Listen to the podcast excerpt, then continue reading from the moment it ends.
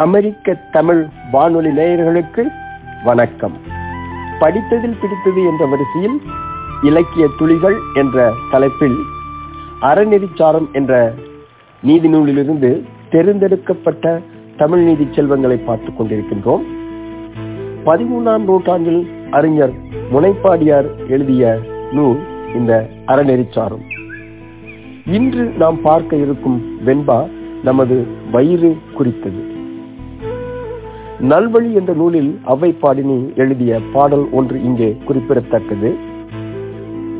ஒரு நாளைக்கு உணவை ஒளி என்றால் ஒளியாய் இரு நாளைக்கு ஏழ் என்றால் ஏழாய் ஒரு நாளும் என் நோ அறியா இடும்பைக்கூர் என்பயிரே உன்னோடு வாழ்தல் அரிது என்கிறது அந்த நல்வழி பாடல்.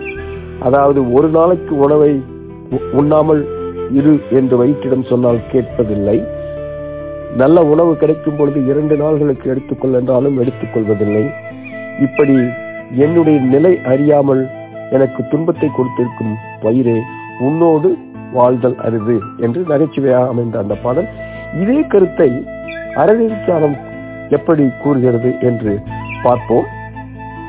ஒரு நாளும் நீ தறியாய் உன் என்று சொல்லி இரு நாளைக்கு ஈந்தாலும் ஏழாய் திருவாளா உன்னோடு உறுதி பெரிது எனினும் இவ்வுடம்பே நின்னோடு வாழ்தல் அரிது. முதலில் இதனுடைய பொருளை பார்ப்போம். பிறகு இந்த பாடல் மிகவும் சிறப்பாக புரியும். திருவாளனை என்றால் பசியால் பசிப்பினியால் வருந்தும் வயிறே. ஒரு நாளாவது உணவு என்னும் மருந்து இல்லாமல் நீ பொறுத்திருக்க மாட்டாயா? நல்ல உணவு மிகுதியாக கிடைத்த காலத்தில் இரண்டு நாள்களுக்கு வேண்டிய அளவு எடுத்துக்கொள் என்று ஒரே தரவியில் கொடுத்தாலும் ஏற்றுக்கொள்ள மாட்டாய். உன்னோடு கூடி வாழ்தல் உன்னோடு கூடி வாழ்வதால் அடையும் பயன் மிகவும் சிறந்தது. ஆயினும் உன்னோடு சேர்ந்து வாழ்வது துன்பமே ஆகும். என்கிறது இந்த பாடல். மீண்டும் ஒருமுறை இந்த பாடலை பார்ப்போம். நகைச்சுவையான பாடல். ஒரு நாளும் நீதறியாய் ஊன் என்று சொல்லி இரு நாளைக்கு ஈந்தாலும் ஏலாய் திருவாளா உன்னோடு உறுதி பெருதெனும் இவ்வுடம்பே நின்னோடு வாழ்தல் அரிது என்று இந்த பாடல் நமது வயிற்றை பற்றி சொல்கிறது. அடுத்து வரும் பாடல் மன தூய்மையே சிறந்த அறம் என்ற கருத்தை விளக்குவது நாம் திருக்குறளில் பார்த்திருக்கின்றோம். புறந்தூய்மை நீரால் அமையும் அகந்தூய்மை வாய்மையால் காணப்படும் என்று. வாய்மை அதிகாரத்தில் உள்ள ஐயன் திருவள்ளுவரின் கூற்று. அதை போலவே அரண் வலியுறுத்தல் அதிகாரத்திலும் மனத்துக்கன் மாசு இளநாதல் அனைத்தரன் ஆகல நீரபெற என்ற குரலையும் படித்திருக்கிறோம் கேட்டிருக்கிறோம். பொருள் புரிந்திருக்கின்றோம். அதை போலவே அறநெறிச்சாரம் அந்த கருத்தை விளக்க ஒரு பாடலை வழங்குகின்றது. இதோ ஒன்றோடு ஒன்று ஒவ்வாத பாசண்டத்துள் எல்லாம் ஒன்றோடு ஒன்று ஒவ்வா பொருள் தெரிந்து ஒன்றோடு ஒன்று ஒவ்வா உயிர் ஓம்பி உள் தூய்மை பெற்றதே அவ்வாயது ஆகும் அறம். பாடல் சற்று எதிர்மையுடைய அமைந்திருக்கின்றது.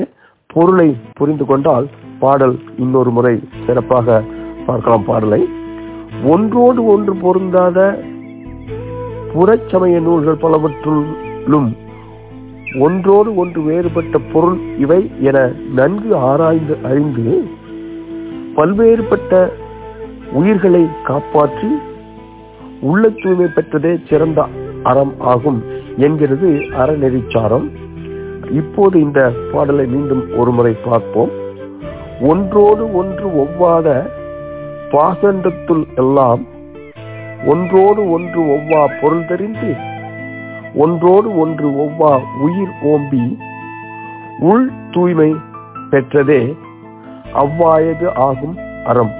இங்கே ஒவ்வாத என்ற சொல் பொருந்தாத என்ற பொருளிலும் பாசண்டம் என்பது புறச்சமயம் புற பகுதியில் இருக்கும் சமயங்களை ஓம்பி என்றால் காத்தல் உள் உள் தூய்மை என்றால் உள்ள தூய்மை மன தூய்மை. அவ்வாயது என்பது என்ற சிறந்த தன்மையை குறிக்கின்றது. இதோ இந்த பாடல் எதுகை மோனையோடு கூடிய இன்னொரு முறை இந்த பாடலை பார்ப்போம்.